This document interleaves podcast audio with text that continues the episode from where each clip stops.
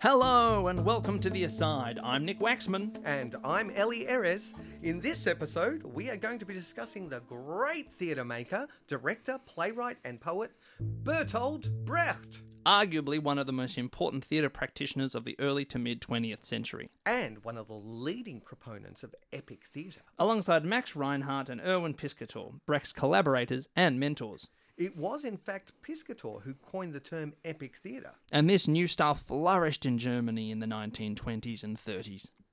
So let's look at some of the factors that made this style of theatre so popular. Well, in order to do that, we need to have some understanding of the political backdrop that influenced Brecht's work. Germany during the first half of the 20th century was particularly eventful. There were the horrors of World War One The poverty of the 1920s Depression, and the rise of fascism in the 1930s. This forced Brecht to flee to America to escape persecution and arrest by Hitler's Gestapo. many of these events shaped his Marxist ideologies and his left wing political beliefs. and heavily influenced his theatrical theories. The central purpose of epic theatre was to create an actor audience relationship where the audience maintained a level of objectivity, This is often referred to as the alienation effect. or Verfrumsten effect in German. I love it. Verfrumsten. Verfrumsten! I don't. I've very rarely heard that word said out loud. Verfrum. Ver, what is it? Verfrumsten's effect. Verfrumsten effect. It actually means to make strange. Verfrumsten effect. You got it now. Excellent. The, the purpose of this technique, Verfrumsten effect, uh, was to make the audience acutely aware that they were watching a performance. Or as Brecht put it, art is not a mirror with which to reflect reality, but a hammer with which to shape it. He also said it is not enough to demand insight and informative images of reality. Theatre must stimulate a desire for understanding, a delight in changing reality.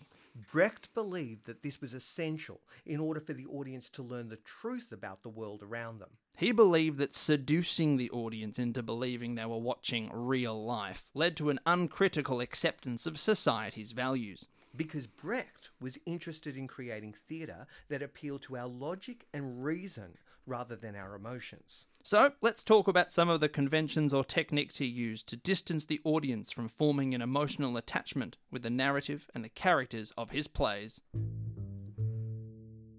Brecht used lots of conventions and devices, such as fragmentary sets, a single item to represent a setting or location, like a single tree to represent a forest, or a fridge to represent a forest. a Oh, telephone, okay. whatever you like.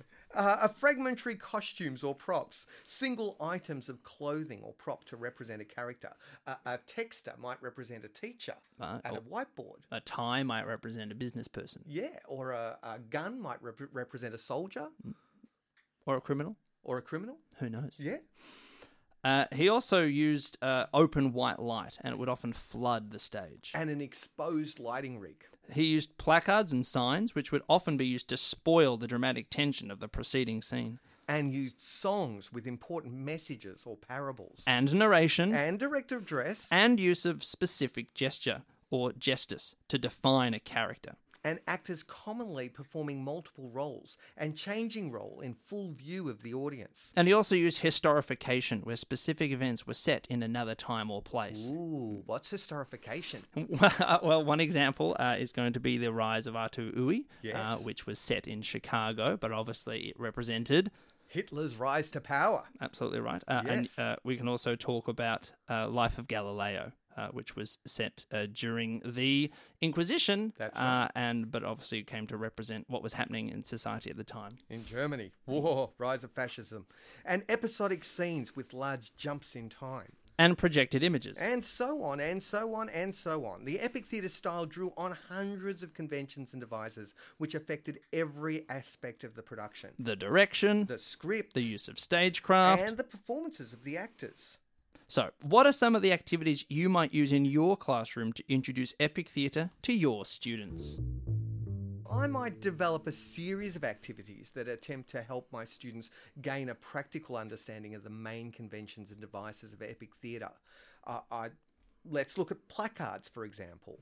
Uh, I might ask my students to imagine they were presenting a children's storybook using a series of placards, with each placard attempting to explain what is about to happen in the scene. In the next lesson, they might develop these scenes that relate to each of the placards and might be instructed to use direct address or narration or song to play out the scenes. I can see how that might work. Uh, you could also explore how a children's story might function as a parable for some event or social issue. Uh, the story of Rapunzel, for example, might show students how helicopter parenting could be taken to the extreme, where the witch tries to control the child in an extreme way, uh, putting her in a tower. Cool. Uh, Or you might get the students to play multiple characters within their performances and transform character in full view of their audience. So the witch becomes the handsome prince or the same actor. rather. Absolutely. Yes. And they could also use fragmentary props and costumes to represent their characters. So the wig gets passed on to the other actor who then plays Rapunzel, and Rapunzel could be played by multiple actors. Yeah, so the, the wig represents Rapunzel at all times, and then the prince is represented by a, a, a sword, sword, maybe, or a yeah. sash, and that can be given to other actors as well. Uh, they can Mm, also, Possibilities are completely endless. within reason. Uh, they can also use fragmentary set items to represent each location. So if you had a table and a chair, it's the table and the chair when you're inside uh, Rapunzel's tower, but when the prince is on the outside, the chair is placed on top of Yeah. the table just to use that. and the height. chair could be used as the horse, as the the, the prince is galloping down the the uh, I, I don't know the through the forest, through the forest through the Yes. thicket. Yeah, through the thicket. Uh, the possibilities are, of course, almost endless. Well, that's just about all we have time for on today's episode. There are a range of episodes in the bank, so feel free to listen to one that grabs your attention. All the details are in the episode description, so check them out. And please do not hesitate to email us at thesidepodcast at outlook.com. Thank you so much to Eltham College for letting us record here, and of course to Aaron Searle for providing the music. Thanks for listening.